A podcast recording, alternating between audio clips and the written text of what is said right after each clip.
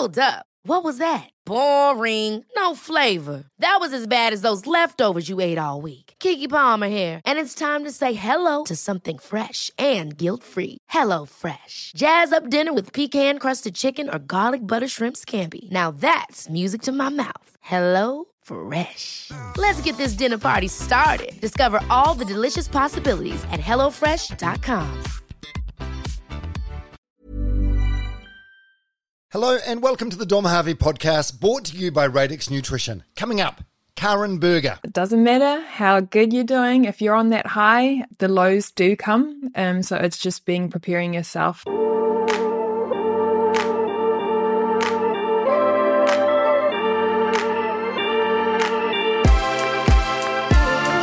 Yeah, Karin Burger, one of the stars of the Silver Ferns netball team. Just recently, she played her 50th test, which also happened to be a win against Australia. And this conversation is part of Karin's story.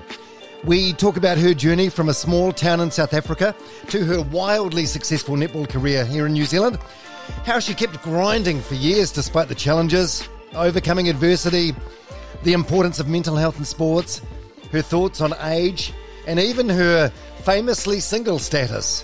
This episode is packed with stories of determination and resilience that I reckon we can all learn from. Karin is a real breath of fresh air with a relentlessly positive attitude and outlook on life, so I hope you guys enjoy this one as much as I did. Just before we get into it, massive thanks to the team at Radix Nutrition for sponsoring this episode. Their backing this year has given me the opportunity to grow the podcast in ways that would have been impossible otherwise. Their products are absolutely world class. So many elite athletes are fans, but all of us can live a better quality of life by consuming Radix products. Don't take my word for it though. Check them out for yourself. radixnutrition.co.nz. Radix is spelled R A D I X. radixnutrition.co.nz. If you're going to go with their protein powder, I swear by the banana and the coconut flavours, but the whole range is exceptional to be honest.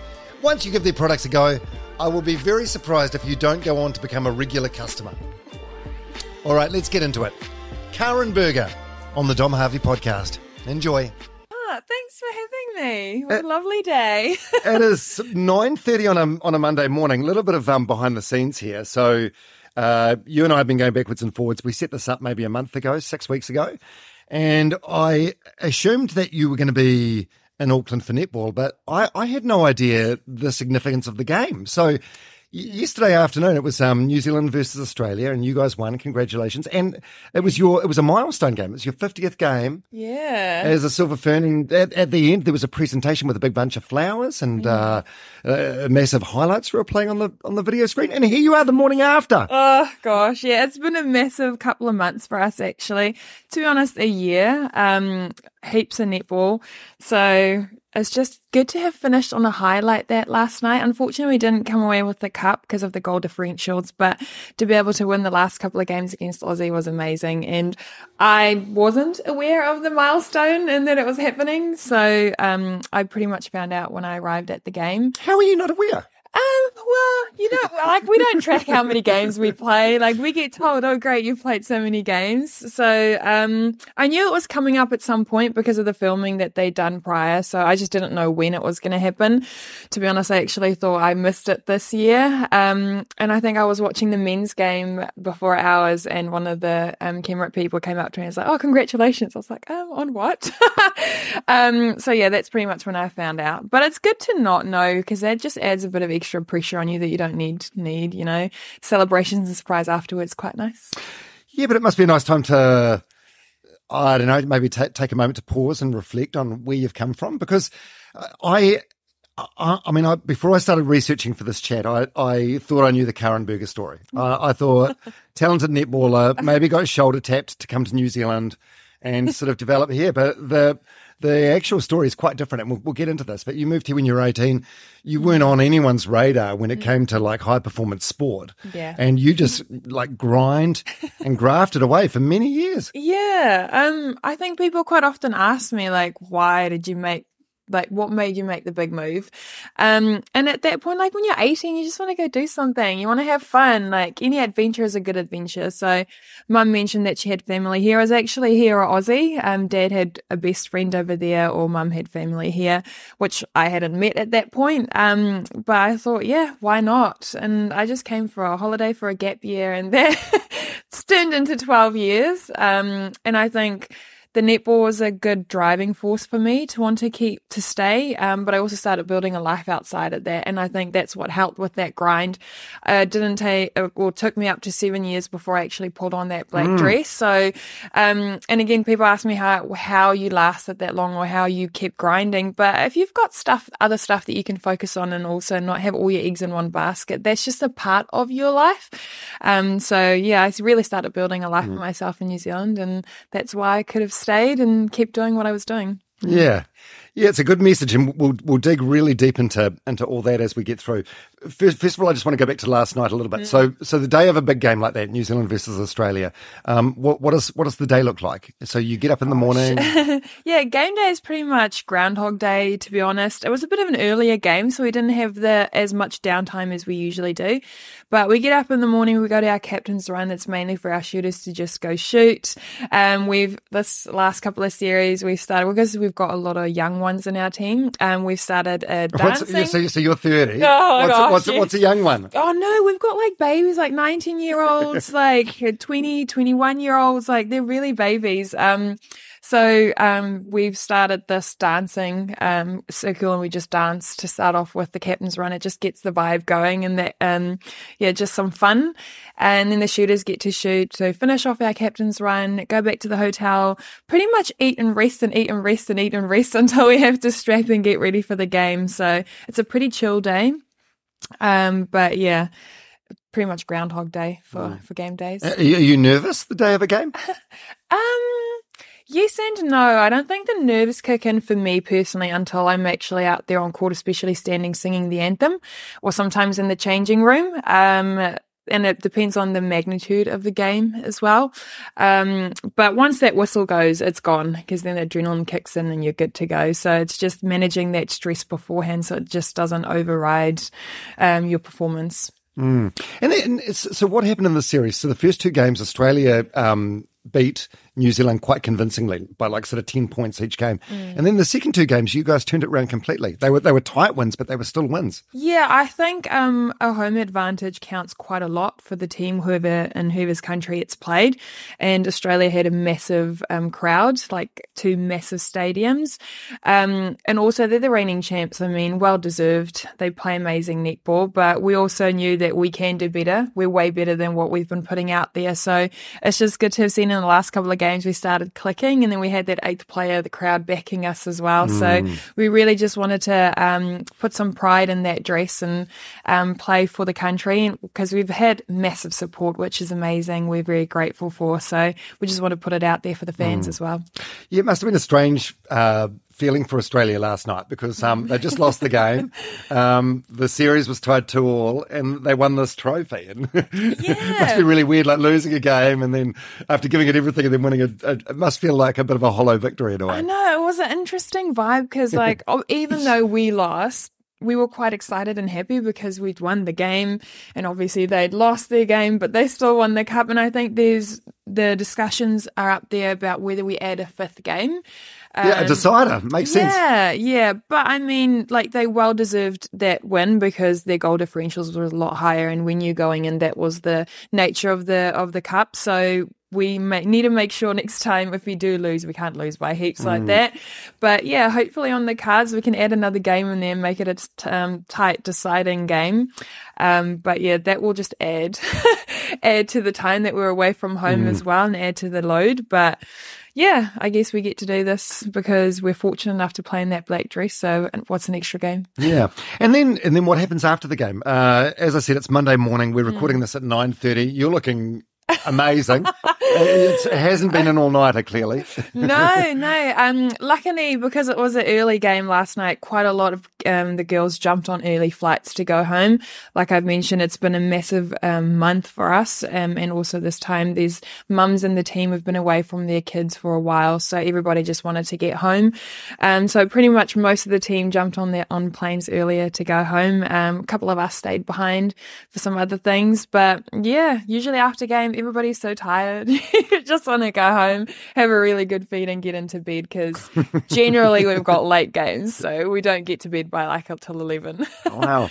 Well, I thought you'd be out for like a, a team dinner or some celebratory drinks or something. Is it not, not like that? Um, Sometimes it's like that. Sometimes, Yeah. yeah. it depends on the vibe. Um, I think we spend so much time together that having an extra dinner is not necessarily what everybody is wanting at that time. Everybody just wants to get back to their significant others and and their families. So, um, yeah, I think we've seen enough of each other this year to not want to add to that. Yeah. Yeah. Well, speaking of significant others, so um, you're sort of famously single. Um, it feels like it, it's become like a, Oh, I don't know, like, like a footnote in the in the Karin Burger story. But um, I believe there might be th- there might be someone simmering.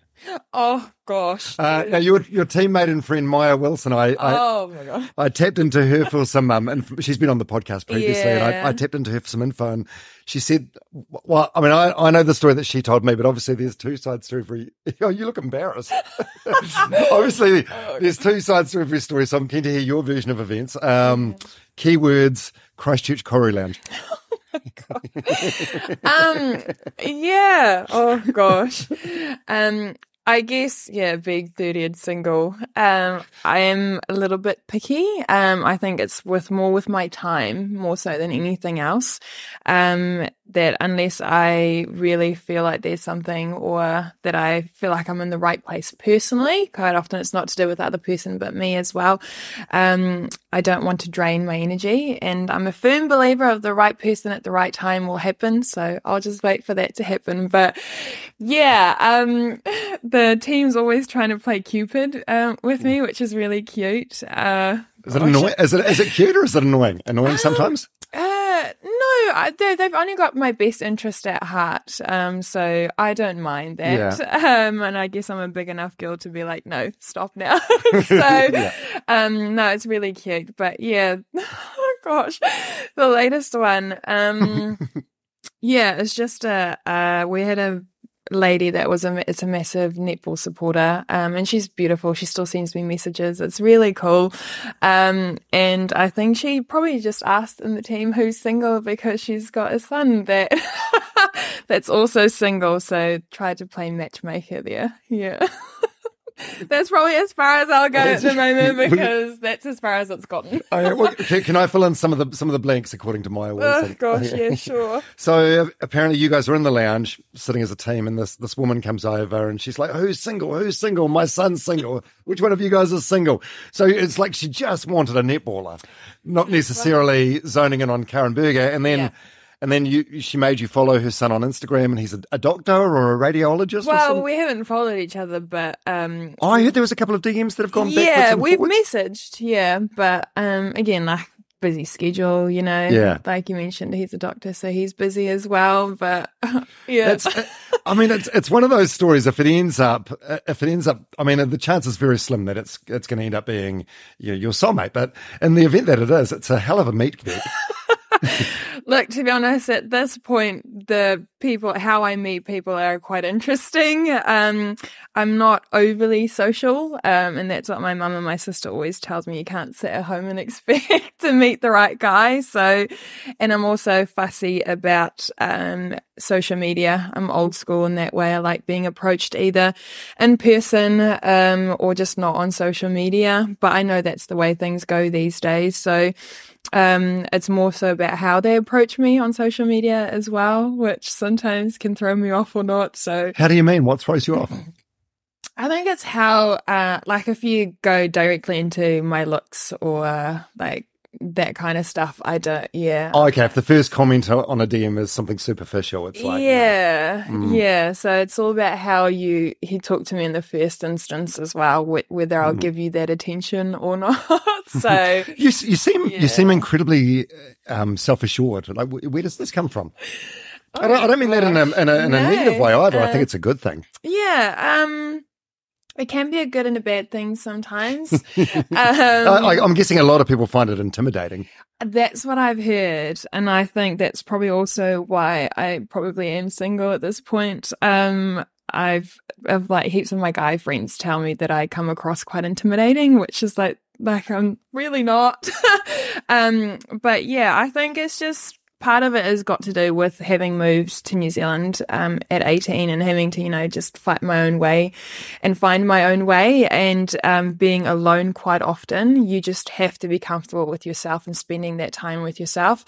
Um, I mean, raised um, by mum and dad in a way that we were able to go out and do that kind of thing and just want the most out of life and be self assured in ourselves um, and know who we are and be happy with ourselves, regardless of what the outside world or does. So, um, yeah, fortunate to have had that upbringing. Um, I mean, the person I was when I first moved to New Zealand is completely different to who I am now. Um, yeah, I've heard, I've heard, you refer to yourself as being sort of shy and introverted. Yes, very. Twelve years ago, but very. I mean, you go you go through a lot of growing up in your twenties, don't yeah, you? Yeah, I'm. Look, to be honest, I'm. I would still say I am shy. Um, uh, yeah, it's a bit of a a balance thing for me. I would still say I'm shy at times, um, but definitely have grown up quite a lot since I probably when I first moved, I would not have spoken unless it was spoken to me. I would just like hide in the corners. I wouldn't want to do anything. Um, whereas now I try and put myself out there. I've realized over the last few years or like over the years that I've been in New Zealand, any opportunity is a great opportunity. So I have to put myself out there, even though it puts me in an uncomfortable position sometimes. So, um, and that's worked well for me. Mm. so, yeah. Hmm. Well, that's clear enough about your dating life. We can we can move move on. But have have you been in love before? Have you had a relationship, a long term relationship before? Yeah. Um. I mean, when I was a lot a lot younger, uh, I think since being in New Zealand, I haven't had a long term relationship. Um. Really, but you moved here when you were eighteen. Yeah, I know. That's single for a very long time, yeah. isn't it? um. No, I've like talked to people here and there, but never like I mentioned, the time, and especially with netball being so busy, I just never had the time to really um, want to spend that um, on a significant other. I think I was really just focusing on myself. But yeah, back in the day, I had at high school, I had a, a, a partner for, well, boyfriend for what, three years. Wow. Um, yeah. And then before I moved to New Zealand, I had a long distance relationship for about a year or so. And just ended up um, having to end that because he had a life in South Africa, I had a life in New Zealand. I just didn't see that working or going anywhere. So, yeah, we ended that. And yeah, ever since, it's just been me grinding away by myself. So, but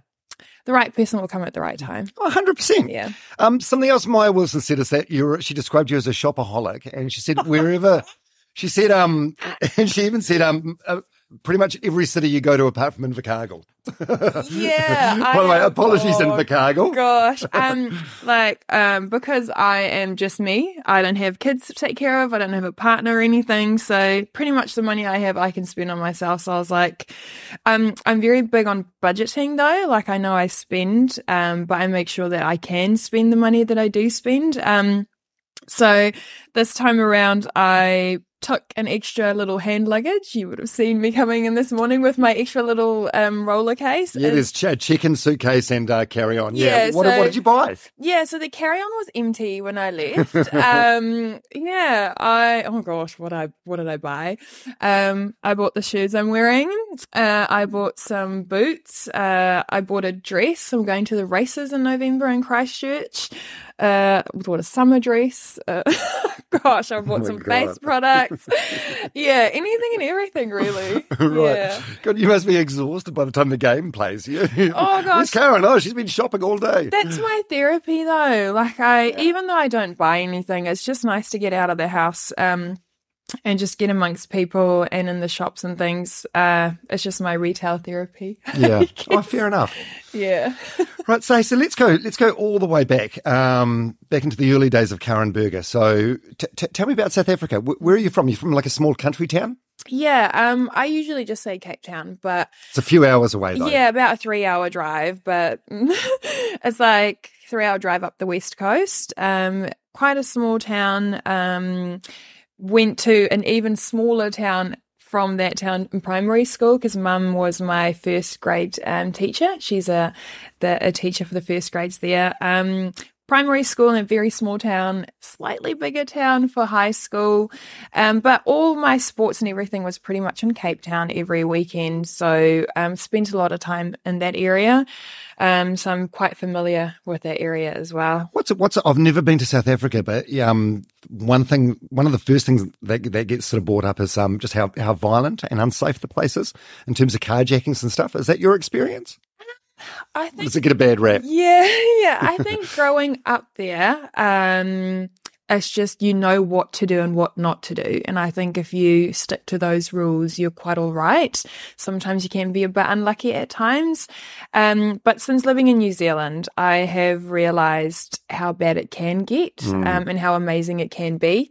Um, and going back home, I do real I definitely notice it's ramped up in the last few years as well. Um, when I speak to my family again, I realize how South Africans that live there are just so used to it that they don't necessarily know how bad it can be. Um, but for t- it's an amazing place. I love going there on holiday. Um, again, if you go with the right people and you know what to do and what not to do, it's it's all right. It's all good. Um, but yeah, it's definitely a sense of having to look over your shoulder uh, quite often. Yeah, although, like, in, in, in saying that, just while you were giving that answer, I mean, you know, New, New Zealand, we're not entirely safe anymore anyway, are we? There's, you know, ram raids all the time, and Yeah. we've got our own issues. I think every country has their Yeah. positives and negatives. And like my sister, I know she loves the country itself. It's beautiful. Um, and the people, like she's especially saying with the Rugby World Cup at the moment, it's amazing how rugby can bring everybody together and how um, supportive everyone is at the moment and the vibes in South Africa at the moment over there. So it definitely has its positives. Don't get me wrong. So it's not, it's not the worst country. Ever catch yourself eating the same flavorless dinner three days in a row? Dreaming of something better? Well, HelloFresh is your guilt free dream come true, baby. It's me, Keke Palmer. Let's wake up those taste buds with hot, juicy pecan crusted chicken or garlic butter shrimp scampi. Mm. Hello Fresh. Stop dreaming of all the delicious possibilities and dig in at HelloFresh.com. Let's get this dinner party started. Hey, it's Ryan Reynolds, and I'm here with Keith, co star of my upcoming film, If, only in theaters, May 17th. Do you want to tell people the big news? Right, I'll do. Sign up now and you'll get unlimited for $15 a month in six months of Paramount Plus Essential Plan on us. Mintmobile.com slash switch. Upfront payment of $45 equivalent to $15 per month. Unlimited over 40 gigabytes per month. Face lower speeds. Videos at 480p. Active Mint customers by 531.24 get six months of Paramount Plus Essential Plan. Auto renews after six months. Offer ends May 31st, 2024. Separate Paramount Plus registration required. Terms and conditions apply if rated PG. Well, by the time this podcast comes out, it's going to be old news. But yeah, the Rugby World Cup final is next weekend. It's New Zealand, South Africa. Um, one one country you were born in and spent 18 years. One country that you've represented in sport for the last five years and spent 12 years in.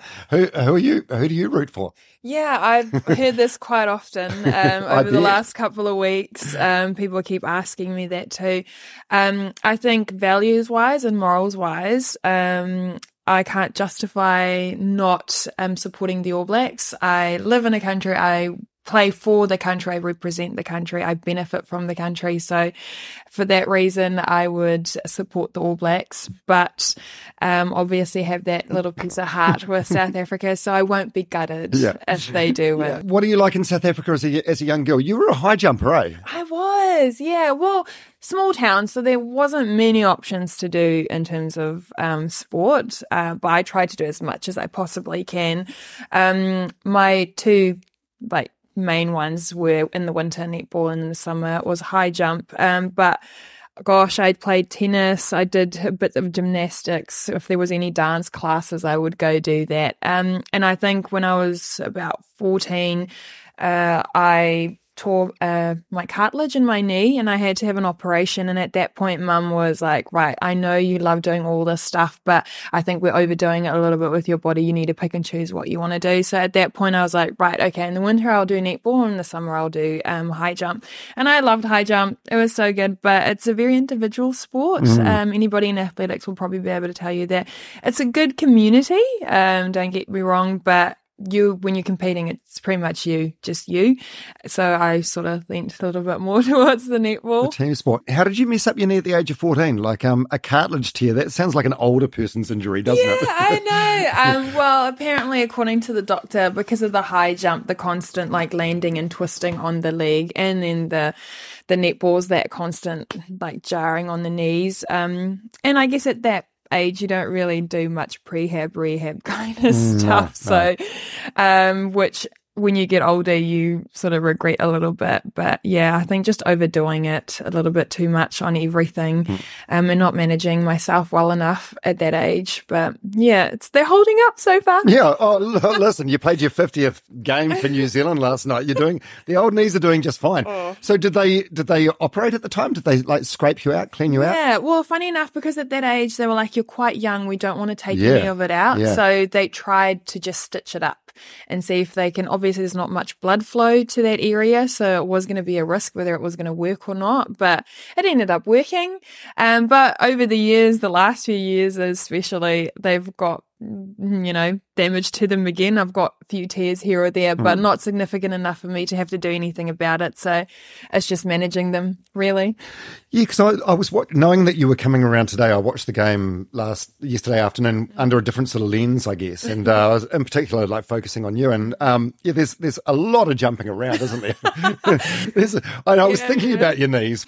It's remarkable that you've that you've had and continue to have the career that you have, um, given this um, this knee issue at the age of fourteen.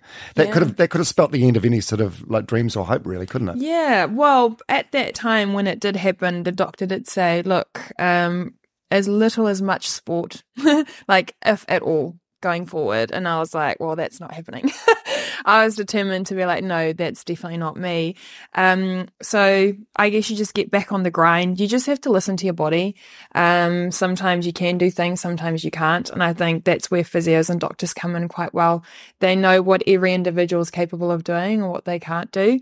Uh, unfortunately, the way I play is quite hard on my knees and my ankles. Um, but I'm going to do it for as long as I can, um, as much as I can until the body gives in, and then I'll go and enjoy the rest of my life. Yeah, and I, I think um, yeah, one thing that the um, the well-meaning medical experts can't necessarily take into account is um, probably someone's like will or determination. So they can say, "Oh, you you probably shouldn't do sport," but it's like they don't know you as an as a person or what your mindset is. The mind is an amazing Yeah. thing, um, and it's helped me at times, or the worst of times, um, in times when you think you literally can't do it anymore. Um, it's really pulled me through. So I think that's the aspect of sport where you really have to hone in at times. Um, and it doesn't matter how good you're doing. If you're on that high, um, the lows do come. Um, so it's just being preparing yourself because it's a roller coaster. It really is. Um, and to dig yourself out of that and stay on that high is, is it's a tough one. It's quite hard. Yeah, we, we will get into all that stuff because there definitely has been um, some adversity in the Karin Burger story, hasn't there? um, I mean, one thing that springs to mind, I guess, is um, the Commonwealth Games last year where you had like an ankle injury. Um, that must have been devastating. We'll, we'll get into that. But yeah, so you're growing up in South Africa. You're good at netball? Yeah, you're great at netball? Yeah, I mean, I made it into the rep teams. Yes, um, I was being selected in those teams, so I, w- I was all right. I was good.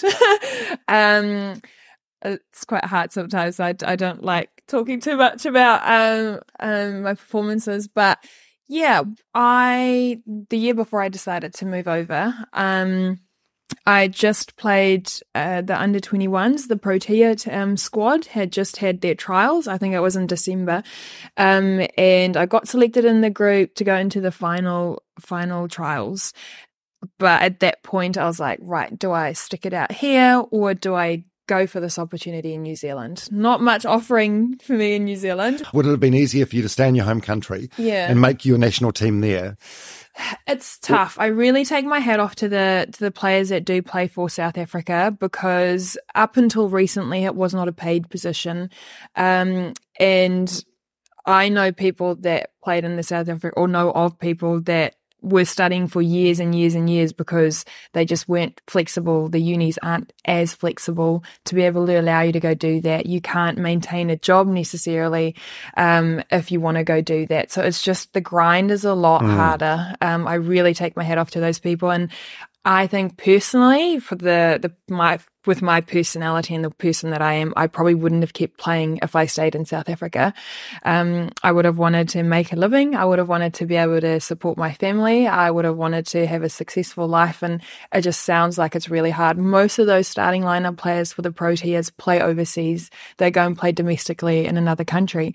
And then it's two lives you're asking them to have mm. one life in one country for half of the year. And then you're having to go back to your home country. So, um, yeah, it's a tough one. So, so is, is netball more professional here than what it is in South Africa? Definitely, hundred percent. Do you, you guys yeah. get paid okay? Do yeah, you get paid a match fee or a salary? How does yeah, it work? look, um, there's always going to be the drive to want to be paid more, but coming from a country that don't get paid at all, um, I know how amazing it is. And even from when I started to where we are now, there's been increases. So I'm not complaining, obviously striving for more, but um, I'm quite happy. It's it's easier when you are playing for both domestic and international. You can make a living out of it.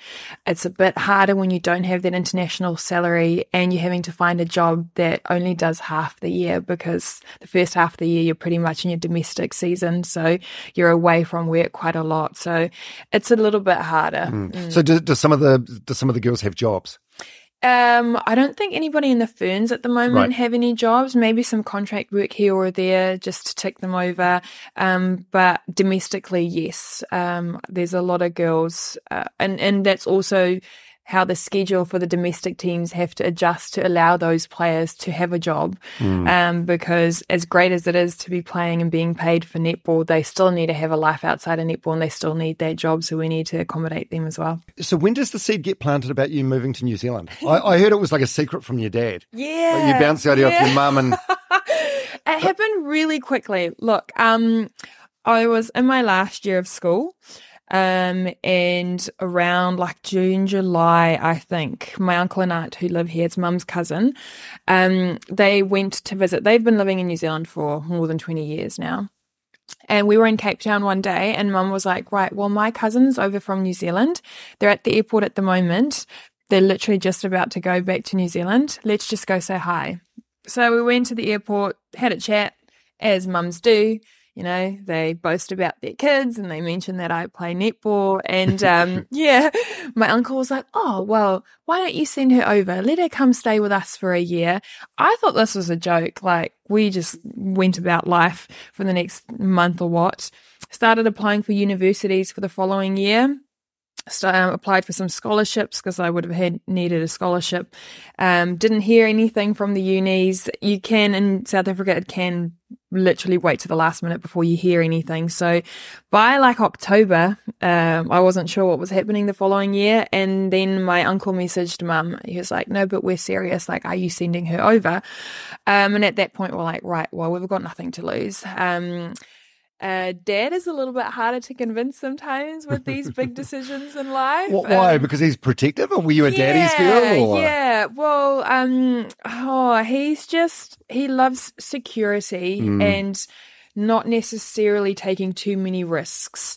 Um, that's where mum's a good balance for him because mum quite liked taking those risks. Um, and so we knew it was going to take a while um, to get dad across that line, but this is the funny thing with dad. We're always like, it starts out with he would argue against it. Like we'll say something and he'll completely argue against it. But the more you talk about it, eventually he just, he just listens. Right. He won't argue anymore. He'll just listen.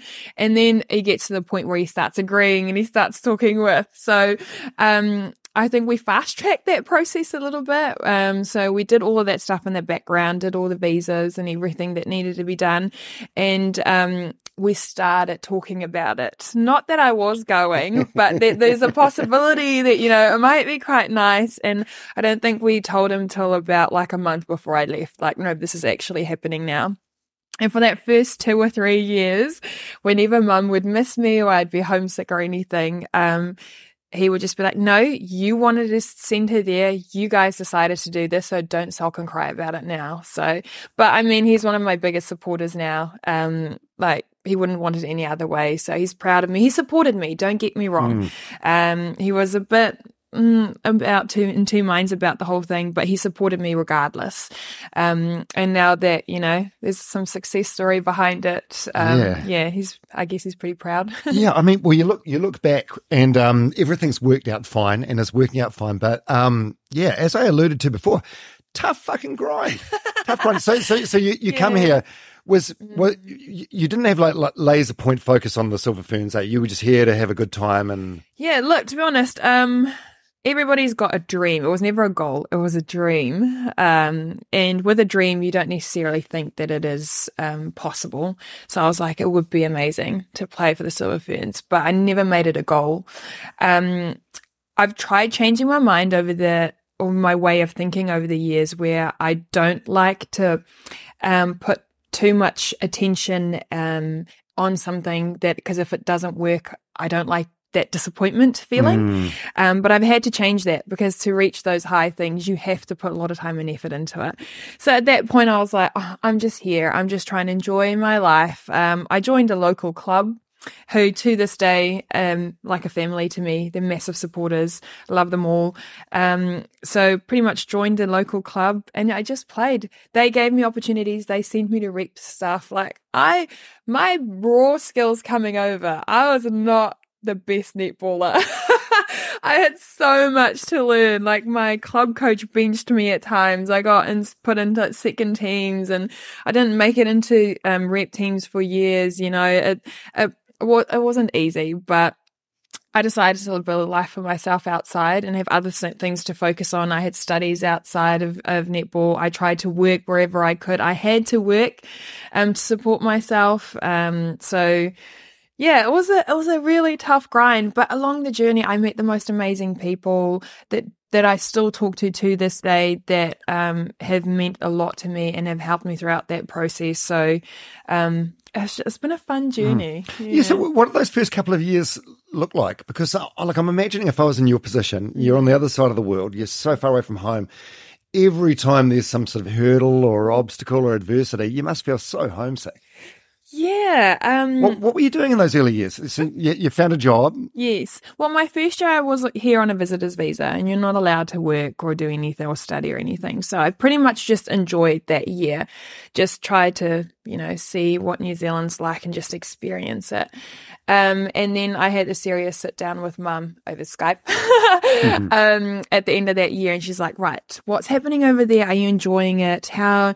What's happening?" I was like, "Mum, I'm really enjoying it," but at that moment in time, I knew what it was going to cost for me to stay in New Zealand. Um, and I'm like, we're not the wealthiest of families, like, you know, just an average Joe family. So I knew that if I wanted to stay, I would have had to go study. And international study cost is astronomical, uh, or especially in our eyes at that mm. time. So I was like, Mum, I really love it here, but I'm not going to put that on you because I know it costs a lot. And she's like, we're going to make this work. Obviously, they had to go um, get some money somewhere, um, put themselves in debt a little bit. And that's why to this day, I'm not doing what I do just for myself. I do it for my family as well because they offered up so much for me to be here and do what I do. So, at that point, I was like, great, I can go study. Mom was like, we're going to make this work. So, my first year of studies, um, I joined the Institute of Sports and I was like, I need to work extremely hard because I need a scholarship the next year. I can't let my mum and dad have to put up any more money for me. So, I worked my butt off to try and um, get the best grades. I think I got distinction that year. Um, and I had to work as much as I possibly could because I didn't want to ask them for any more money because I, um, they already spent too much money on me. So I had to work for the money I had. Uh, I mean, I was working at Macca's on Sundays just to afford my train tickets for the week, um, going in and out of the Hutt in Wellington. So, um, but it's character building. I mean, I wouldn't take that back for anything. Uh, I learned a lot about myself and what it costs to be where I am. Um, and then I guess after the studies, it just turned into work placements. Um, I built the right connections. The place where I studied offered me a job. So, um, yeah, it was, it was a tough, first five years in New Zealand. oh, that's such a great story. That's such a great story. Talk about um, yeah, I don't know, added stress or added motivation to make it work. Like when you've got your parents with skin in the game like that. What do they do? They mortgage the house, get a bank loan? What do they? Um, yeah, they put more money on their home loan. They put put more money on the mortgage, and I think Dad um, I think he approached one of his mates or something, who's a massive supporter of me too. Um, and so, I mean, still paying those off. really? Yeah, yeah, it was a big amount. Um, so, and that's why whenever I can, however I can, um, I support whichever mm. way possible. They, they don't like asking for help ever. Um, but that's a great thing. I think I was talking to my mum this morning as well. Our family are quite tight knit and we're happy to help wherever we can. We never ask, but we always offer. Um, and I'm quite fortunate to be in that situation. I know there's a lot of people that don't have those kind of family situations. So yeah, I love them to bits. wow, that's really, really cool. But also so much pressure at that young age. Do you, do you look back now from the lens of a 30 year old woman and think, oh. so I'm guessing then you were 19, 20, like if, if you had your time again, you'd, you'd probably be like, don't borrow the money. Oh my gosh. I, th- uh, that's why it's so amazing that those kind of decisions only happen once. Mm. Um, and again, it goes back to me the way things are supposed to happen, it will happen. Uh, as long as I put my best effort forward and I do the best I can, um, whatever needs to happen will happen. So if I know I've done, I've given it my all and it doesn't happen, it wasn't supposed to. Mm. Um, and if whatever happens, there's always doors that open and closes. So I love opportunities. I grab them or whenever they come my way, um, whether they're good or bad, or whether they work out or not, I meet people along the way that then puts me in other directions. So that was an opportunity that I grabbed that my um, family helped me with. Um, and it was amazing. This World Cup was in South Africa in August, July, August. Um, and this was the first time um, since leaving home where I had my whole family that was supporting me on the sidelines and they were so vocal. I think they probably enjoyed the whole process or the whole thing more than I did. Um, and I think that was important for me to, to show them my Thanksgiving and give back to them as much as I possibly could. Um, and whenever they talk about coming to visit to New Zealand, um, I'm like stoked because they've only ever been here once, all of them. Um, always trying to convince them to move over, but I know it's a big move for them. they got the whole family. So, yeah. um, uh, that's a dream of mine to have them all here. Um, but we'll see how that goes. They're probably like, Karin, we can't afford it. We gave you that money. yeah, I know, right? So I was like, I need to find ways. I need to make a success. I need to find ways to to help them, support them, because I know um, a lot of them are keen. My brother, he's very keen um, to move over, but um, again, it's almost like a package deal. Um, I'm quite fortunate and sometimes I do feel a little bit guilty being here because I'm the one that left and I'm the one that gets to benefit and enjoy the life that I have now. Um, and as much as they all want to move, they're all like, but we don't want to go without each other. At times I do feel a little bit guilty for being here by myself, but um, like my uncle who also made that big move themselves. That like someone needs to make that move to open the doors for others. So, um, why, yeah. why do you? Can you explain that or elaborate on that a bit? Why do you? Why do you feel guilty? Um, I think it is because I mean, they put so much time and effort and money into me being here, and I get to enjoy it. Um, and I know if they could, they'd move tomorrow. um, but obviously there's like the age with mum and dad's age come into play. Um, money side definitely is massive come into play. Um, and they've got families now. Like I moved at a time where it was just me and they supported me to do that. Whereas they've all got families to hmm. support. Mm. So it's a big decision. It's so much harder for them to be able to make that move. Um, and it's just that constant support from them to be able to allow me to do this. I'm quite grateful that I get to be in this position. And even though they want to, they're not necessarily in a position to. So I'll try my best to do the most I can to help support them to do that now. Yeah, and also you, you I mean, you you say you're the one that gets to enjoy it, but fuck, it wasn't an easy road. Like it was, you, you were here seven years before you made the silver, silver ferns. Like, were, were there times where you thought about like tapping out?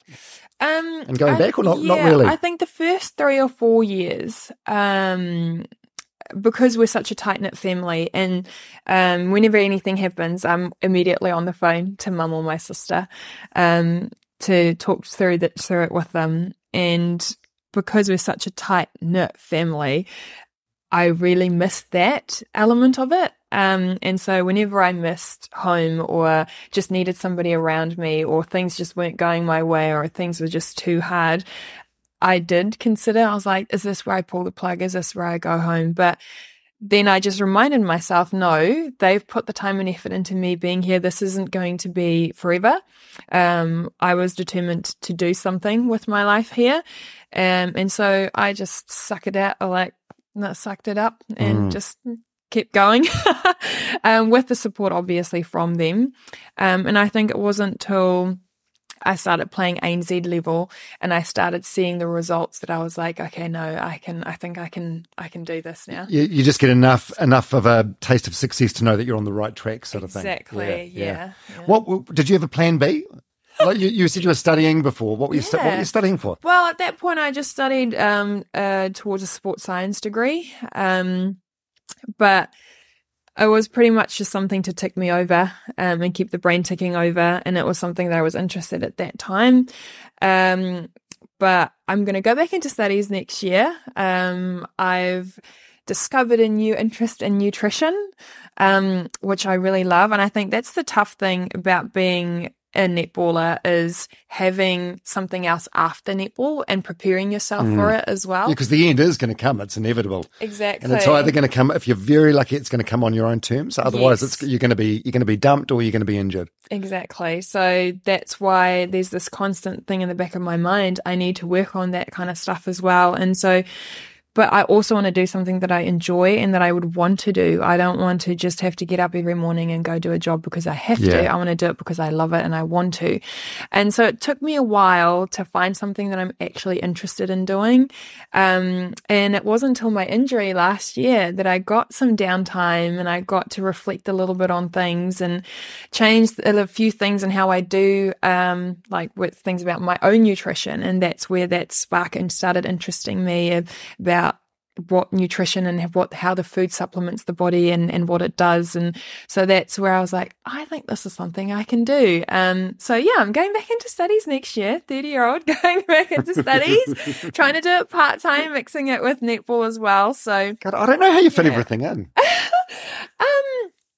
um ah look because of the grind that I did my first few years um I pretty much got up in the mornings 5 a.m to go to the gym um to make it to school on time. And then at lunchtimes I might do some personal training sessions go back to school. After school I always had work um trainings in the evening. So my days were very long back when I used to do the grind. So nothing is is too much for me anymore. Um actually I feel guilty sometimes when I'm sitting at home not doing anything on a day off. I'm like, why am I just sitting doing nothing? I could be doing something right now. Um, but I also want to try and get myself into the mentality of I need to enjoy this while I have it as well. So yeah, uh, it's it's easier now because of what I've been through. Wow, that's really inspiring.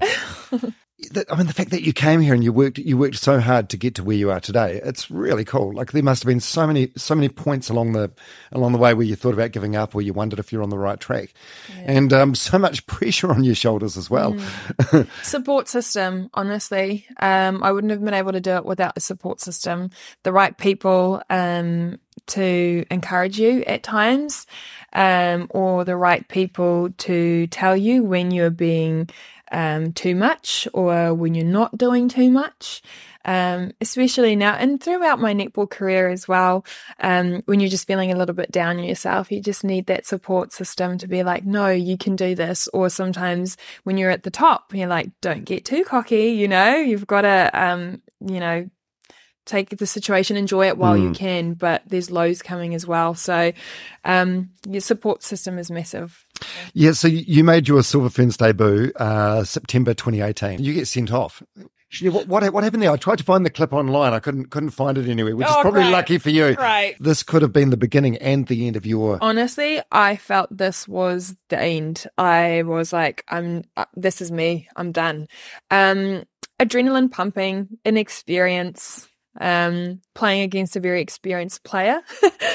um, I didn't feel like the send off was necessarily bad enough, uh, or the what they sent me off for was bad enough. But I knew the situation that got me to that point. Um, prior to the game starting, the umpires did tell us that if you're on a warning, you have to be extremely careful. And so, yes, the warning was warranted. Uh, probably went for a ball I shouldn't have gone for. um, wasn't playing rugby, I was playing netball. Um, and so I was on the warning, and that's where the discipline comes in, the experience come in, and um, I just ran a, ju- a pass, and um, Jo Harten stepped into me to pass the ball, and obviously I landed on her, so that cost me my send off, and it was the fastest and the slowest two minutes of my life. I had to go sit on the bench for two minutes and watch my the rest of my team try and fight it out there with six players on court. I was playing with Casey Kopua at the time in the circle. We had a laugh about it afterwards, a few few months afterwards. that I- yeah, not immediately. that I left her alone in the circle. Um, but amazing coach Noeline put me back out there after my two minutes. She didn't replace me. She made me go back on there and fix my own mistake. There was only like three minutes to go in the game anyway. But yeah, I had to tail between the legs, go back out on court. Um, Yeah, when you're when you when you're sent off and you're sitting on that sideline, bear in mind the, the significance of the the game. You know, being your debut for the Silver Ferns. How do you hold the emotions on? How do you not burst into tears? Um, adrenaline, Yeah. I think, was keeping me keeping me going. Um, I think I went back to the hotel. The first thing I did was Google whether anybody else had been sent off because at that point, like red cards and send offs weren't like necessarily such a big thing. Like recently, we've had a few more of those happening, but at that point, it wasn't really a thing. And I was like, oh, thank goodness. Temepara um, George or Bailey at that point had been sent off in a World Cup game. And I was like, okay, it's okay. It's, I'm not the only one. um, but I was still stressing out. Um, and I didn't get any communication from the coaches. I was like, oh no, this is me. This is my career over. Um, had the worst sleep ever that night. Um, but we had our one on ones the next morning and I got called in amazing coach that Noeline is. She sat me down and she's like just trying to understand what my thinking was around why I did what I did and how it happened. Um, talked it through and she's like, great. Well, now you've learnt, don't do that again. And, um, yeah, the next tour, I, I got game time. I got starting lineup. So, yeah, just testament to the coach that she is, that she's very big on players learning from their mistakes. If you learn from your mistakes, I think she's happy. It's when you don't learn that's that's when you're in trouble. Yeah, in reflection, I suppose that would have been really mean just to throw you out with the bathwater. Yeah. you know, on your first debut. So it's good that they gave you another shot. Um, Thank goodness. but okay, so, yeah, so so no one says anything after the game.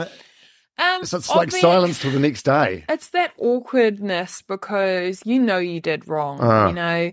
Um, and so they don't want to justify it by being like, no, that was like unlucky for you because you did wrong. You have to acknowledge that. But I did have the support from the players that like, it's okay. It's not the end of the world. Like, don't worry about it. So, um, yeah, it's torn between two because you need to acknowledge that you made a mistake because that's how you learn from it. But getting that love from the players was very much, thank goodness. Yeah, yeah, yeah.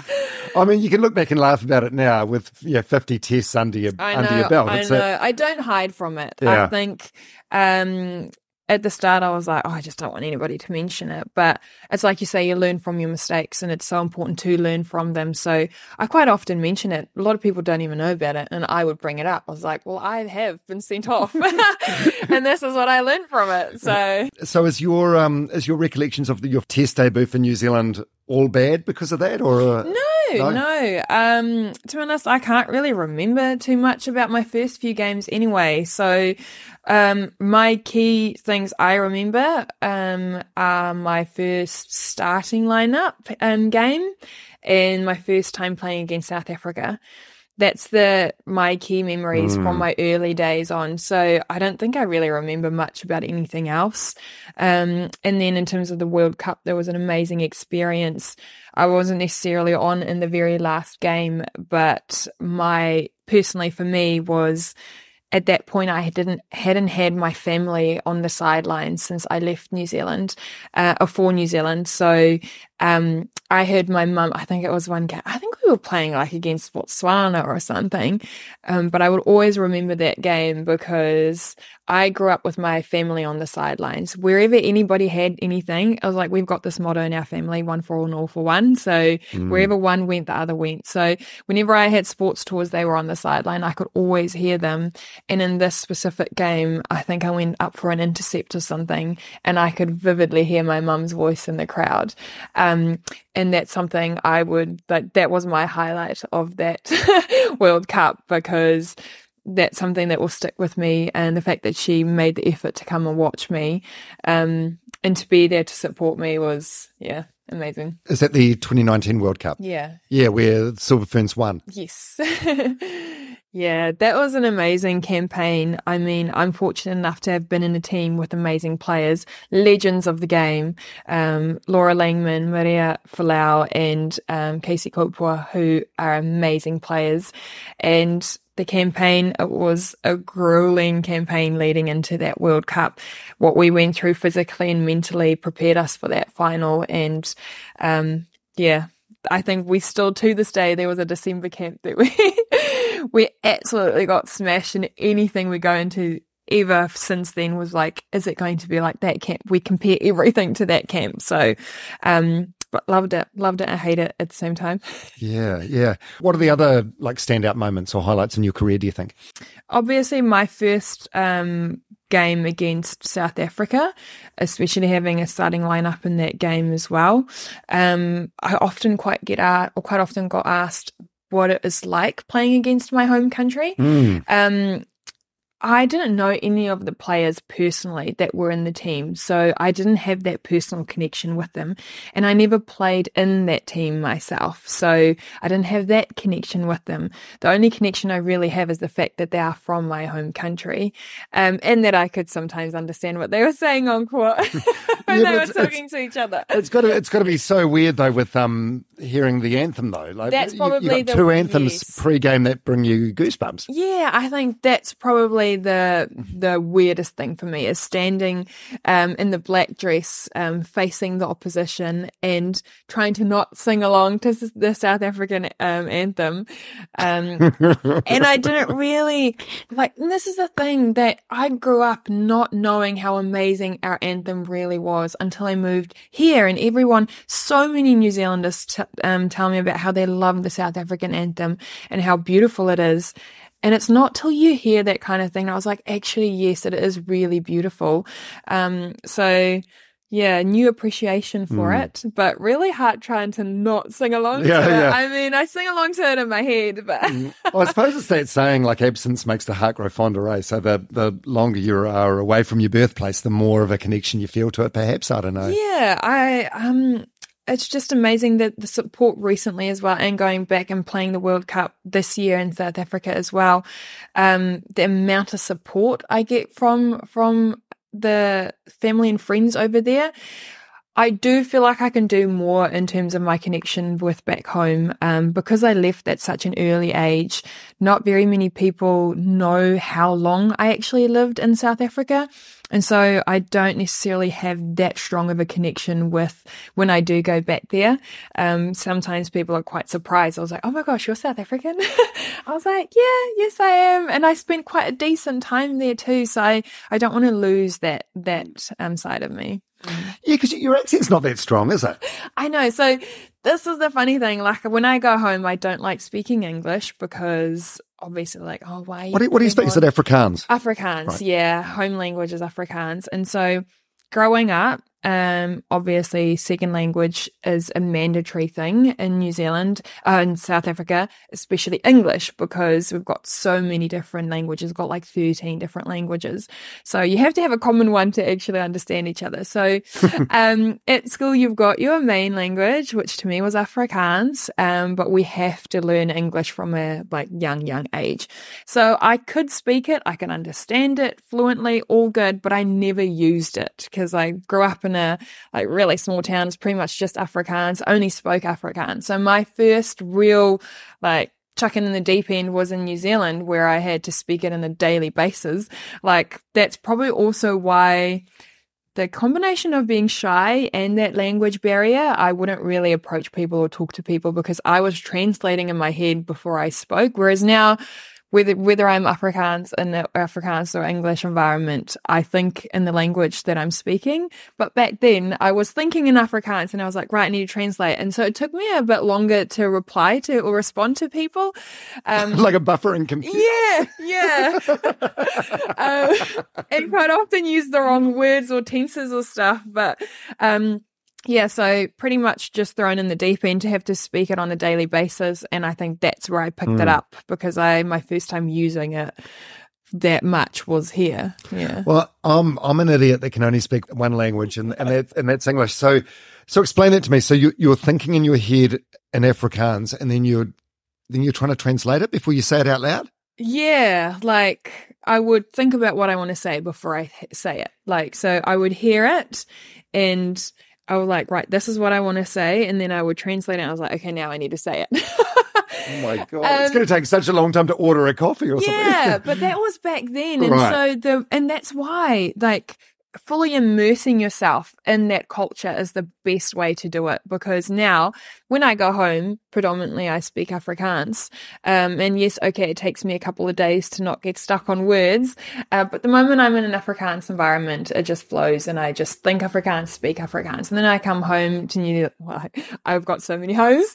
And then I come home to New Zealand. Um, and then I was like, right, couple of days to just get the brain re regathered um, and then think English, speak English. Yeah. yeah. So, so when you play South Africa and you can hear them speaking Afrikaans, what, what sort of things are they saying? Oh, just like stuff about um, if something's not working, what they're going to do to fix it. Right. Or um, like well, maybe on the centre pass, they're going to say what they're going to do, and I'll be like, right, guys, we need to do this because they're doing this. So um, it's amazing intel, isn't it? Yeah, yeah. I mean, obviously, it's like you have to relay that message quite quickly to the other people. So no time to do the translate. No, no. So quite often, it's not really use, useful to know because it's not like you can relay to the rest yeah. of the team in that quick few seconds. But yeah, it's quite interesting. yeah. And when you when you play poorly, how do, how how quickly do you bounce back? Or when something goes wrong, like we, we touched upon before the um, the mm. test debut with the send off. Yeah. Yeah. What what for you makes a good game and a bad game? I um. Well, last night, for example, uh, yeah. your fiftieth test match where you won against Australia was that a good game? Um, I I would base it off at team effort, but also an individual effort and how I helped my team. I used to rate myself on how much ball I got, how many intercepts I got. Um, but when you start playing international level, it's so hard getting ball. And so if you get stuck on just, um, that's the way I rate myself. Um, I can get down on myself quite harshly. And I was like, no, I still do a good job. I still need to tell myself I'm doing a good job. So, like last night, we didn't get heaps of ball, but we got ball. And I think to me, it's about what I did for my unit and how I contributed to my unit. Obviously, the best thing to know that you did all right was the fact that you stayed on court in the first instance. uh, yes, I didn't get sent off again. um, but yeah, I think it's just how I helped my unit and um, the Kiwi style is very much to be playing together and for each other. Um, so how I helped my unit to get born, that's, that's, and your style, like again, amazing coach who knows what your strength is. And you would have seen in the last couple of games, she made strategic changes to make a difference, um, because she knows what every single player offers and what their strengths are. And so that's all she ever asks of you to do is just bring your best. And so that's what I know. I know what my strengths are. They constantly ask us, "What's your strength? How do we get the best out of you?" And so I know what I need to go do. And as long as I do that well, then I'm then I'm happy. Yeah. And and do you have like a like a post analysis or anything with Oh. Dame Noeline? And we yeah, really? When does that take place? So you've just Um, finished the four game series. Well, not necessarily after the four games. Usually we have a series debrief. Um, yes, like we had one after the English series, especially going into another series. We had to do that. What's the goods, the bads, what we need to work on, all that kind of stuff. And then we took it into the next series. So because we don't have anything else on for the rest of the year, it's not necessarily such a big focus for us. Um, we've only got one coming up next January, but I'm sure there will be things that, because we also finished on a high and things were going quite well, there's obviously a lot, a bit less to have to worry about and focus on. Um, but yeah, no, we do have a team debrief after the series to know what we did well, what we need to keep doing and what we need to change to, to be better. Yeah, you and uh, Dame Noeline must have a special relationship because she's been your your coach through your entire time at the the Silver Ferns. Five Mm. yeah, years. she's um it's like I've been under her for so long and still like who was it? I can't remember who I was talking to the other day, another experienced player, but we were saying it's still I wouldn't say intimidating, but the aura and the person that she is, you it's out of respect that you still fear her. um and it's it's a good way. A good fear. good yes. we absolutely have so much respect for her. Um um and like and again the kind of coach that she is uh, if you play hard and you play well, you will get your opportunities. You get feedback, you get told what you do well and what you need to work on. So you're always clear on what you need to fix or what she wants you to do. Um, and that clarity means a lot for us as players. Um, so I want to say I've got a really good relationship with her, but um, so much respect for her and um, the coach that she is. I mean, she's done amazing things that um, it's that still that respect and fear kind of thing, you know? Yeah, it's an interesting, interesting relationship, and an interesting relationship um, from her perspective to the players as well. Like when you've got someone like you who she's uh, worked with and selected since you were 25 and you're 30 now. I mean, if she's around long enough, there's going to, you know, eventually maybe become a time where she's going to make a hard decision about you. Hundred percent, and um, like, but that's the great environment that we have in our team as well. We've got so many young ones coming through, and the coach at Cheers, if you do the job and you do really well, you will be out there and you will be selected. Um, and for us as older players or more experienced players, rephrase that. Yeah, by the way, by the way, I'm, Uh, I'm sitting here. I'm, I'm fucking fifty. I'm old. Like you're, you're sports old, but you're still very young in life. Uh-huh. I keep telling myself Yeah. that. um, but yeah, for our more experienced players, we need those young ones Yeah. nipping at our heels to make us better players. Um, just like when I first came in and Katrina um, Rore was playing, you know, she was the more experienced player and we were battling for that bib. And so she was having to go hard because I was nipping at her heels, whereas I had to go hard because she had the experience over me. So, um, it's, it's it's an exciting time to know we've got so many young ones coming through, and to have that competition is a good thing. It's a re- it's hard, but it's really good. Yeah. And now, um, the Birmingham Commonwealth Games last year. Um, I know you were you were very excited about this, and then you had like a foot injury, an ankle injury. Yeah. My Yeah. first big injury, um, How long were you out for? Six months. Yeah, so you missed the missed the, the Commonwealth Games, and the the girls won a bronze. Uh, yes. Bronze, yeah. Yeah. Um. Yeah. I. How was that? Take us back to the point of the injury. I think I have a, a an idea that I'd been playing with it for the domestic season. It just progressively got worse and worse. Um, but I mean, we were doing the scans and the things, we're doing the necessary things, but nothing was showing up. Um, but I was like, anti-inflammatories, painkillers, good to go. um, Check some cortisone in there. gosh. Um, so yeah, I, it was our very last game. We didn't have a good season that year with the tactics. Um, but our very last game, I remember, was against the Pulse at um, Christchurch Arena. Went up for an intercept against Tiana, and I landed really hard. Um, and at that point, uh, the painkillers didn't want to work anymore. Um, so I was hobbling. It was only three minutes left to go in the game. I'm the kind of player, unless you're going to sub me off, I'm not going off by my own um, will. So um, coach wasn't calling it. So I was pretty much just hobbling for the three minutes on court.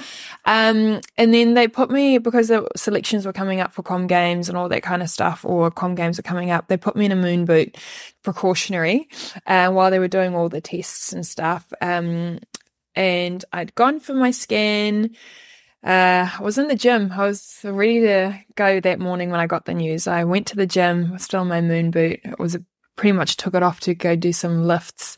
And then I got a message from the physio that said, um, we got the scans back and it doesn't look promising. Um, but, and, and, he immediately, he was like, um, yeah, it looks like you might have a fracture. My brain refusing to accept it was like, okay, I might be out for a couple of weeks. This is, it's all right. I can do this. It's fine. So I immediately put my boot back on and I ring him and I was like, what does this mean? Two weeks, three weeks? What am I doing? And he was like, no, this, no, this doesn't look like this is going to be an operation. And I was like, whoa, whoa, whoa. I've been After playing, the Commonwealth Games. Hold up, hold up. I've been playing with painkillers for the last yeah. season. I think I can stick it through. It's like, if this is on me, because he was like, it's a fracture. I was like, this is if it's on me, like if I'm willing to take painkillers, can I just stick it through? Can I just go really hard? And he's like, probably not because it will eventually snap or whatever.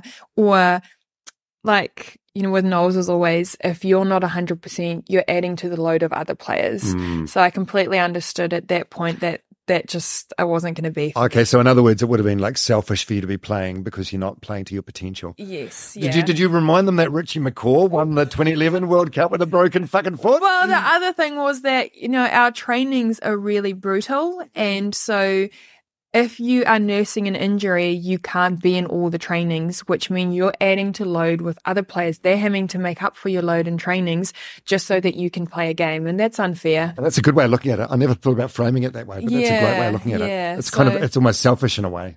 Exactly. So I got that call, um, and he said, "Well, go to the doctors and just get the confirmation that that it is what it is." And I was still saying in the drive over, I was like, "No, they had it wrong. It's not what it is." But unfortunately, the doctor told me, "Yep, you can see the little line right there. It's like the tiniest little fracture and the tiniest little bone in my foot." And I was like, "This is so stupid." Um, yeah. But yeah, I went back out after I got the news, got in the car, and I immediately rang mum and I just bawled my eyes out. I was like, this is that it was the worst. Um, but I gave myself a day or two to sulk about it and cry about it. And I was like, I need to get on with it. It's not the end of the world. Other people have had injuries. It's fine. Um, so I pretty much scheduled my surgery for a couple of weeks after that. Um, went straight into surgery and it was like silver lining. At that point, I hadn't seen my family for about three or four years. So I was like, I'm booking a holiday to go home. So I got to go home and see my family. It was hard. Um, I, I want to say I supported the girls, which I did in my heart. I hmm. did, but it was really hard to watch. Um, so any com games. So whenever at home, um, there was any like, doesn't matter what sport it was. Um, I don't want to be in the room when it was on the TV. So I would just leave. And my family was massive supporters. So they watched all the games and they um, they got a bit annoyed at me that I don't want to watch the games with them. But I was like, no, you guys can really watch, but I'm gonna go to my room. Like I, I can't. Yeah, my heart was hurting. Yeah. Um, I did end up watching their final game though, their bronze game. So I muster up the courage. I was like, no, I need to at least watch this one for them. So, um, yeah, it, it, was an experience that uh, I know I need to take better care of my body after that. It was six months. I had a downtime I was like, this is a perfect opportunity for me to look at what I need to work on, what I can do better, um, how to take care of my body better. So I enjoyed my six months off. Mm. as bad as it was not going to Com Games, I enjoyed it. I learned a lot about myself. Mm. Did you? What were the key takeaways, you reckon? Gosh, I think um, smarter, not harder. Harder is not always the answer. Um, and I think at that point, I it was I didn't like listening to the doctors and the physios when they told me something because I was like, no, I can do this. Like, don't tell me. Um, You're so determined, eh? but you know what? It's um, it's a, it, it, it's a superpower in a way because Oh, it's like it's, gosh. it's this dogged determination. blessing and a is- yeah, because yeah. I mean that that's where I was like, no, even if it's the smallest niggle, I need to mention it because it can turn into something big. Um, and so need to take better care of my body, need to acknowledge that doctors and physios know more than I do. so if they tell you not to do something, you don't do it. Um, so that was a key learning and obviously harder is not always the answer. You can be smarter about it. Um, but then life outside of netball as well. Um, you know, when things are going well, you don't really want to change too much in the routines and the things that you do. But the six months that I had, I was like perfect opportunity to experiment a little bit. So I experimented in my diet and how I did things as well. And, um, I've been lactose free for ages at that point, for a few years. Um, and then I decided to go gluten free as well. I had a grumbly tummy for years and years and I just let it be. Um, and then I went gluten free and it's been amazing. Um, and challenge myself with no, oh my gosh. And Maia will tell you, I'm really, really big sweet tooth. Um, she used to be my roomie and she always tells me I was the worst roomie to be amongst because I was so bad with my treats. But I started challenging myself to stay away from treats as well. So, and, um, the difference, not necessarily that I just saw, but felt in my body was quite interesting. And so I was interested in behind the science of food and why it did the, the things that it did and what it did. So that's where my interest in nutrition started coming in. So I had a plan of what I wanted to do after netball. So it was a good six months. Yeah. a lot of learnings. I feel like you just have this natural ability. In any situation, there is always a silver lining, isn't there? Or there's an upside. Um, Yeah. But sometimes it's very difficult to find or see that, even if you search very, very hard. But it seems like you managed to find that with the Commonwealth Games Yeah. situation relatively quickly.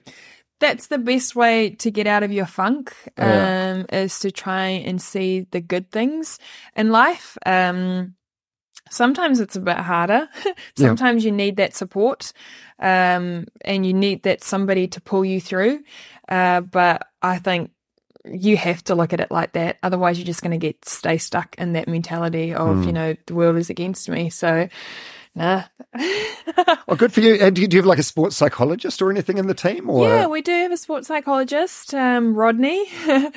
um, yeah, we we can use him. We can utilize him. Again, this is where in the past I was like, oh, I don't need that. You know, it's like, mm, why would I want to do that? I'm happy. I'm I'm good to go. But it's um learning skills about yourself and how to be a better athlete is quite good in that perspective. So, um, yes, we do have somebody to help us to go to, um, which is quite nice. We're quite fortunate. Oh, I get the feeling you don't have too much to do with Rodney. Or, or you, did, did you lean on him during that um the Commonwealth Games time? Or It was quite funny. really? I was, I was, uh, I was laughing because when I heard the news, this was the Friday, I think I heard the news, and I told myself I'm going to give myself the weekend to sulk. But I got in touch because they were like, we think it's important that you do get in touch with Rod. So I messaged Rod and I was like, Rod, I need to talk to you. Um, but I'm taking this weekend for myself.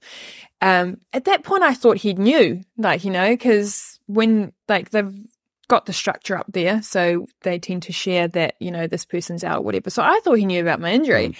And so the Monday when we scheduled the Skype or the Microsoft or Teams meeting, whatever, um, he was like, right, Karin, what, what's going on? And he hadn't heard about my injury.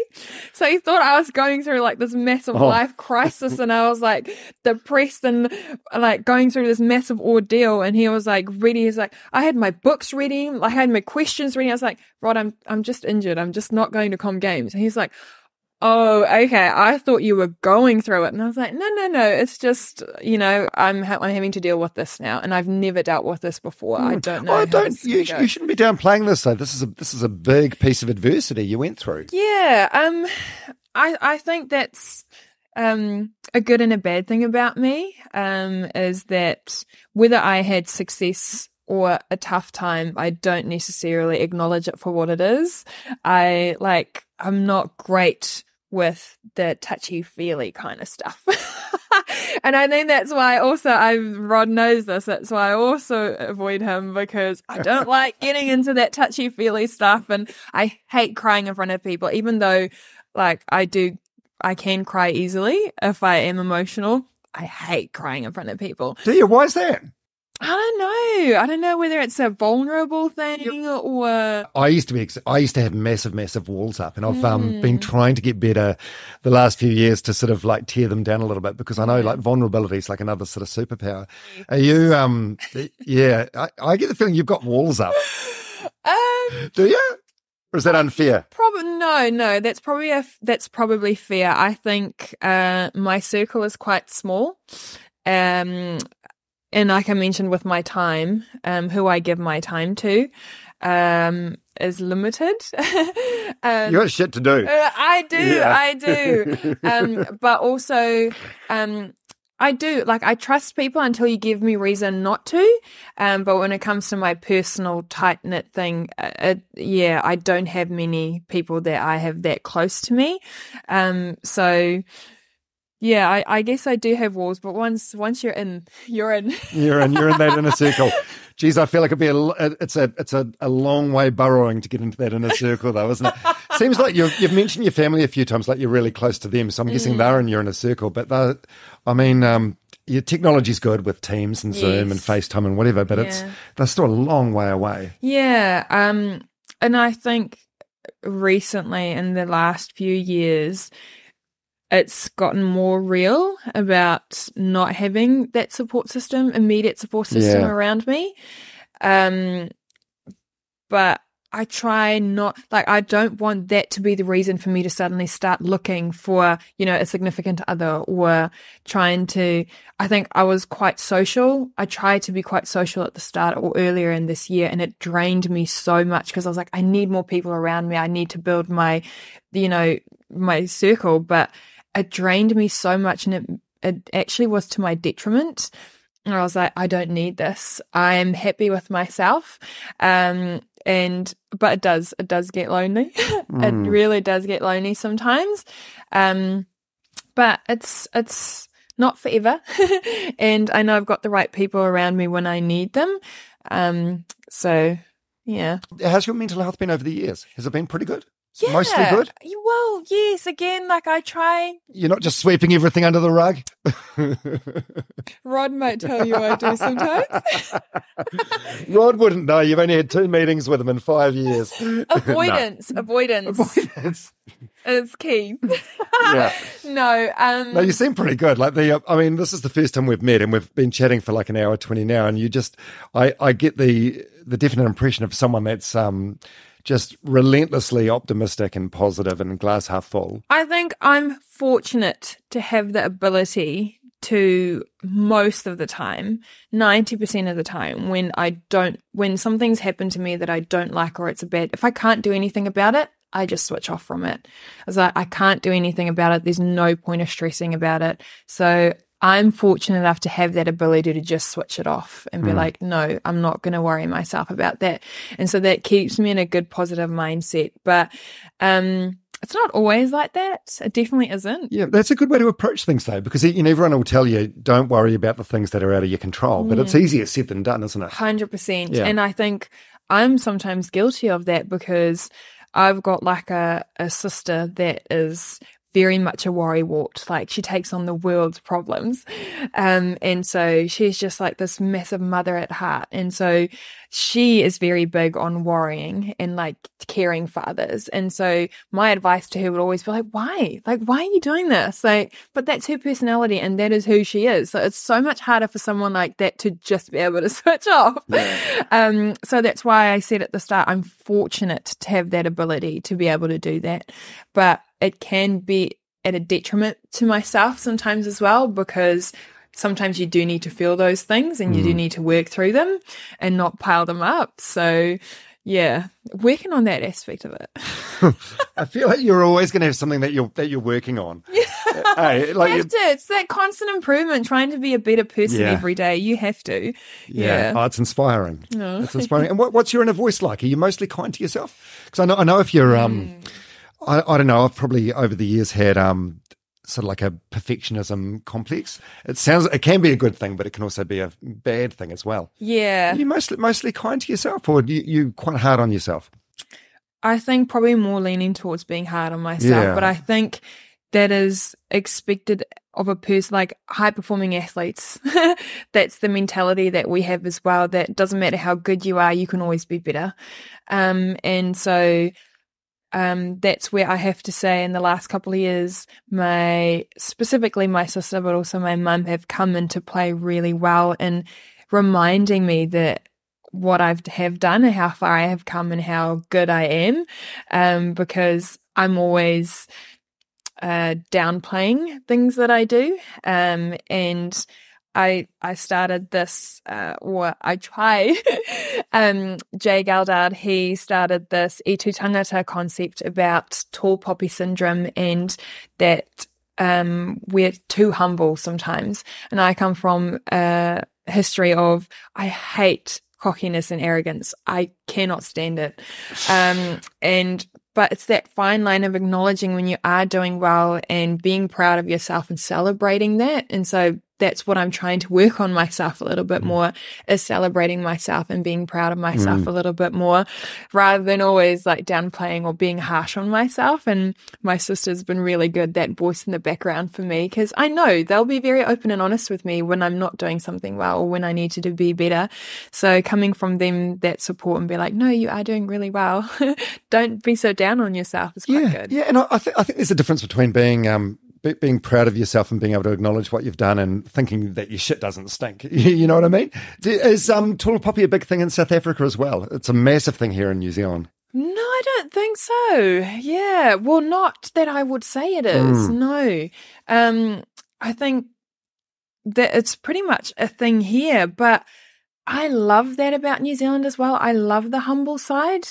Um, it's just having that fine line of being humble but celebrating the good things as well.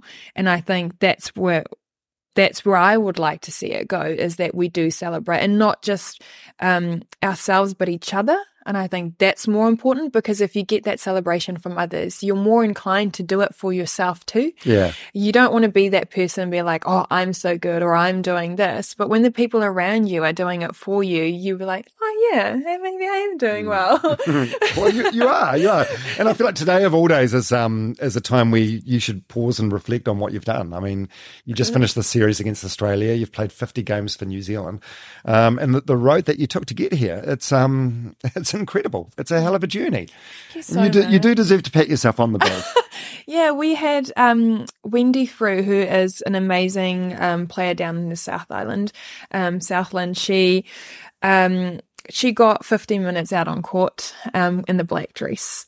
Um, and she came into our camp before our Invercargill game because we're trying to connect with our player past players. Uh, and she had a chat about how she wished it could have been more and how she relished the few minutes that she had out on court. And so when you hear something like that, it just reminds you that, you know, it's every second out there, every moment in that black dress is a absolute privilege and an honor. And you need to relish that moment for as long as you can because you don't know how long it's going to last. So I think after having that chat with her and now being able to celebrate my 50 games, yeah, it, it's hard when it's about me. When I'm celebrating other people's 50th, I was like, this is amazing. You've played so many games. But when it's about me, it's like, gosh, you just can't believe it almost. Mm. So it's hard to celebrate. oh, that's really cool. And I've, I've, heard you reference the black dress um, a few times, uh, sort of the, the, the, the, same way that the All Blacks mentioned the black jersey. Mm. Do you get like um, a new black dress each game? We um, get a new one every year. So our year runs um, August till September. Um, so you pretty much get a new allocation whenever you get selected in the squad. You get your two dresses. Um, two dresses a year. Two dresses a year. Oh, so you don't no, get one. We wash one... it. We wash it oh, every oh. night, and we don't put it in the washing machine either. No, no, you hand wash it in your bathroom, and then you wring it dry, and then you yeah. Is it is it a out of necessity because you have to. You We've only got two dresses. Right. So if it goes out in the wash and it doesn't come back, or the washing machine does something to it, you know, whatever. if it it goes is. missing, it's yeah, you're screwed. Yeah, yeah. So, um, yeah, we have to take very good care Oh of our God. two dresses. Because the, the All Blacks get like, an, and they they get um a jersey presented before each game, and it's got like Apparently. black black embroidery with um who they're playing and the Oh. date and stuff. Really? Oh, So from your five years, you've got like ten dresses. Yeah, yeah, pretty much. Yeah. Or well, actually, cor- correction for pinnacle events, there'll Yeah, be a yeah. separate dress for a pinnacle event. So for Com Games, you would have had your allocation for the year, but Com Games had its specific dress, and World Cup had its specific dress. So every now and then you get four dresses a year. Um, but I mean, it just makes that dress for me, not that obviously the All Blacks jersey won't be more special, but it makes that physical dress so much more special because I know all my games, all my blood, sweat, and tears was in that specific dress. So handing what I do with that dress means so much more to me. Um, yeah. Hmm. That's cool. What what what do you think you'll do with them at the end of your career? I've You seem so humble. I can't imagine you ever framing them and having them in a. Oh, yeah. Well, so I've held on to one dress and then one um if I had someone really special to me that year that meant a lot for me, um, I would give that dress to that special person. So I've held on to at least one of each allocation. Same with my franchise dresses. I've got so many of them as well. Um, and we after our last World Cup, uh, Gina Crampton and Te Paea Selby-Rickit, they um, had a contact in the South Island. They had this massive frame, um, and they framed their dresses and uh, with big collage of photos of themselves playing and a medal. It looks amazing. Um, and as amazing as it looks, I was like, what am I going to do with this? Like, I don't want to put it up in my house. Like, but then I thought Yeah. about it. Okay. It's, it's cool though. I know. So I've thought about it, and I think um, one day when I have my own big house, I want my own little gym set up, my room with my gym set up, and um, I will frame.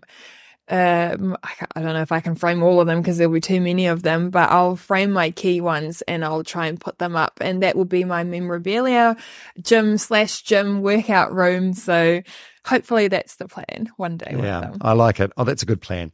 Um, and you turned 30 in April this year, which is a, a big milestone birthday. Um, Yes. how, yeah, how, how did that make you feel? Because it's, um, yeah, as we touched upon before, on the big scheme of life, you're still very, very young. Yeah, I don't necessarily feel 30. Sometimes I, I'm like, oh gosh, I can't believe I am. Um, but I just try and remind myself, like, I've got so many mo- more years ahead of me. And just because So I'm 30, many. like, who cares? Yeah, I'll, Who I'll- cares? and I'll tell you something. You, from um, the perspective of being fifty now, um, you, you, I, I still feel young in my mind.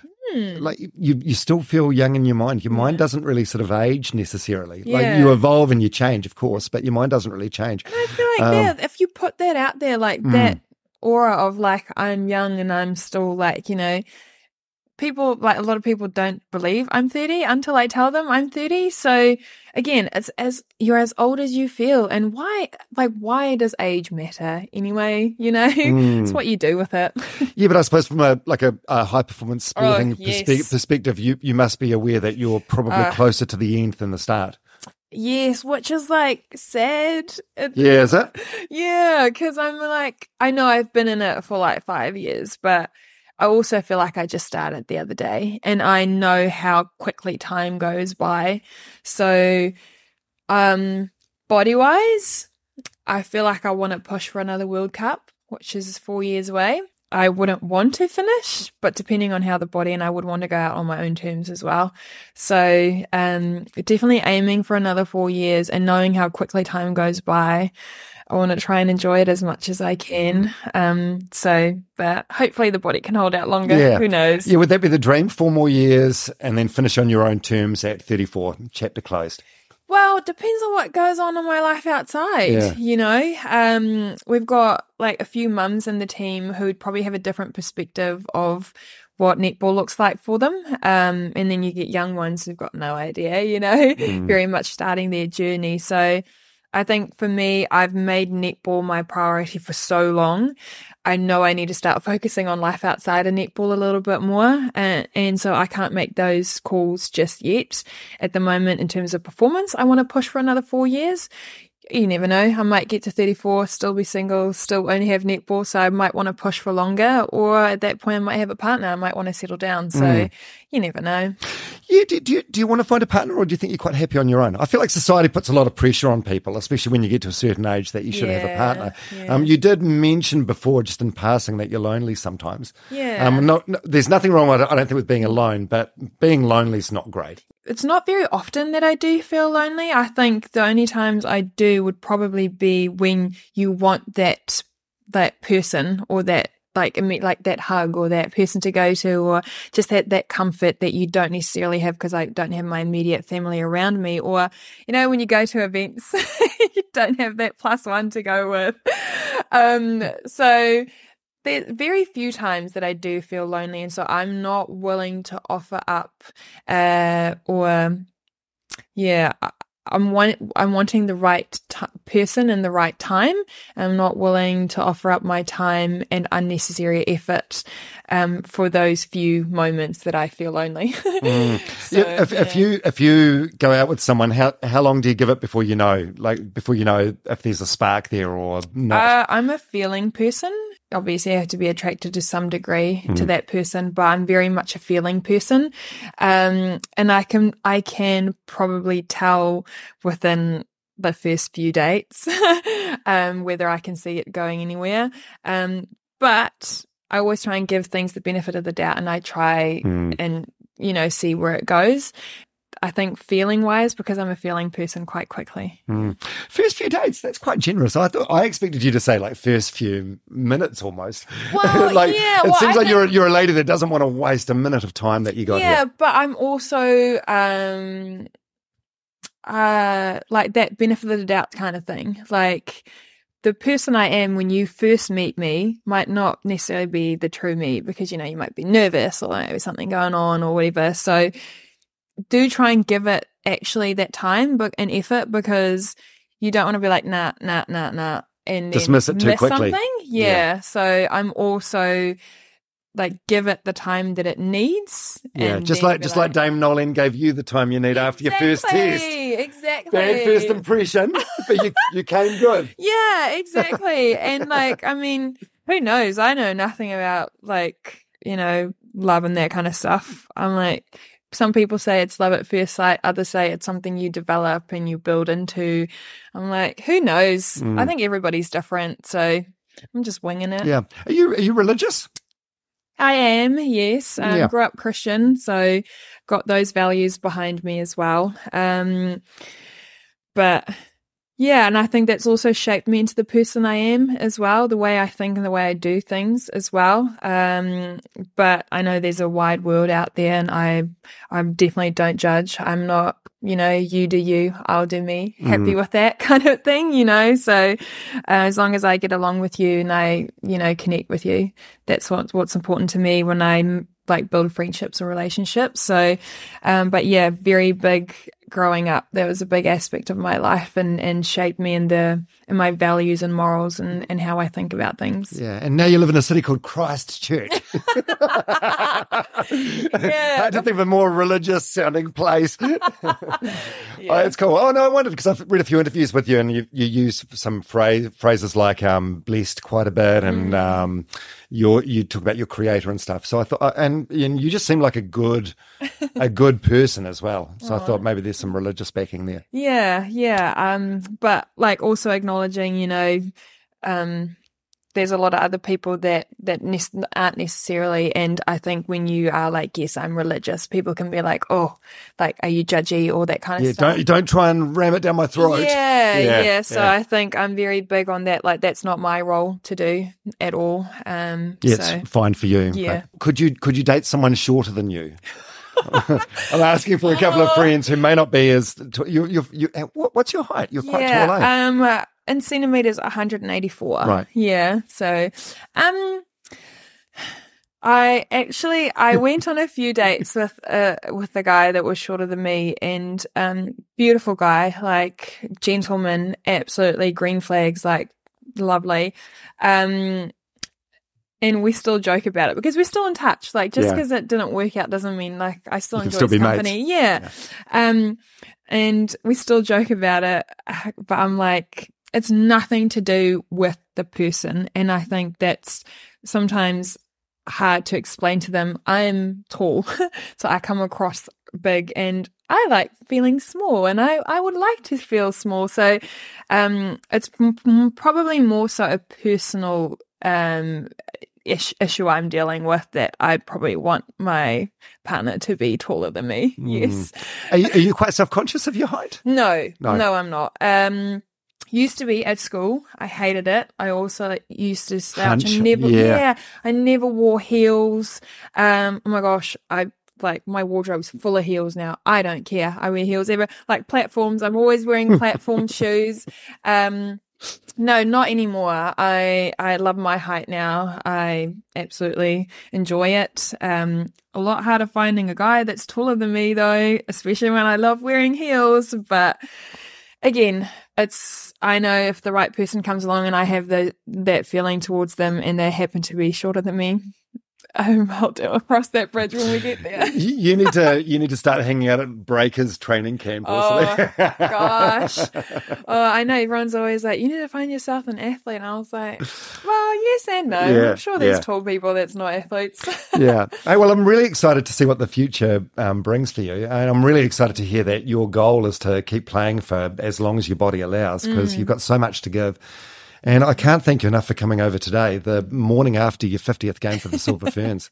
It's been great to finally meet you. oh gosh, back to normal life, you know. Thank you so much for having me. I always love having a bit of a chat and um because when you have these kind of discussions with people, sometimes you realize or notice things about yourself you didn't before because people tend to ask you questions you might not have thought about or have voiced out in the open. So, um, I love having these chats. You learn so much about yourself. Yeah. well. Has has there been anything that you can think of from this chat, or is it sort of like on the flight home later today that you're Probably on the flight home. Yeah. Yeah, I'll be thinking, rethinking about what I said. it's like, did I even make myself look really stupid? Oh no, absolutely not, absolutely not. Look, If, in these conversations, if anyone's going to make themselves look stupid, it's likely to be me. oh. Um, I always go into these chats um, assuming I'm the dumbest person in the room, and it's uh, I think it's a good way to go about it.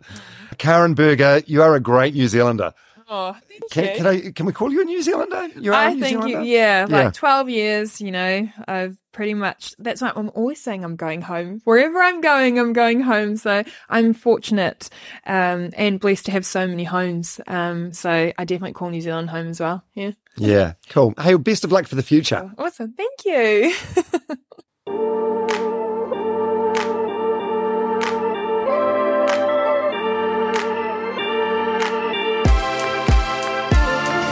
Karin Burger on the Dom Harvey podcast, brought to you by Radix Nutrition. Thank you very much for sticking around and listening all the way through. Any feedback, you can reach me anytime. domharveynz at gmail.com or on Instagram, domharveynz. I always love it. it- Look, I, I can't get back to everyone that reaches out to me, but I always love uh, reading your correspondence, your feedback, your suggestions, your tips, whatever. And I do read each and every piece, and it means the world to me. So thank you very much. Thanks again to the legends at Radix Nutrition for sponsoring this episode. Their backing this year has given me the opportunity to grow the podcast in ways that would have been impossible otherwise. And I have absolutely no trouble raving about them because their products are world class. Check them out at radixnutrition.co.nz. radixnutrition.co.nz and Radix, spelled R A D I X. Once you give their products a go once, I would be very surprised if you don't go on to become a regular customer. All right, thanks once again. Really appreciate you guys, and I do hope to see you again next time on the Dom Harvey podcast. See ya. Ever catch yourself eating the same flavorless dinner three days in a row? Dreaming of something better? Well, HelloFresh is your guilt free dream come true, baby. It's me, Keke Palmer. Let's wake up those taste buds with hot, juicy pecan crusted chicken or garlic butter shrimp scampi. Mm. Hello Fresh. Stop dreaming of all the delicious possibilities and dig in at HelloFresh.com. Let's get this dinner party started.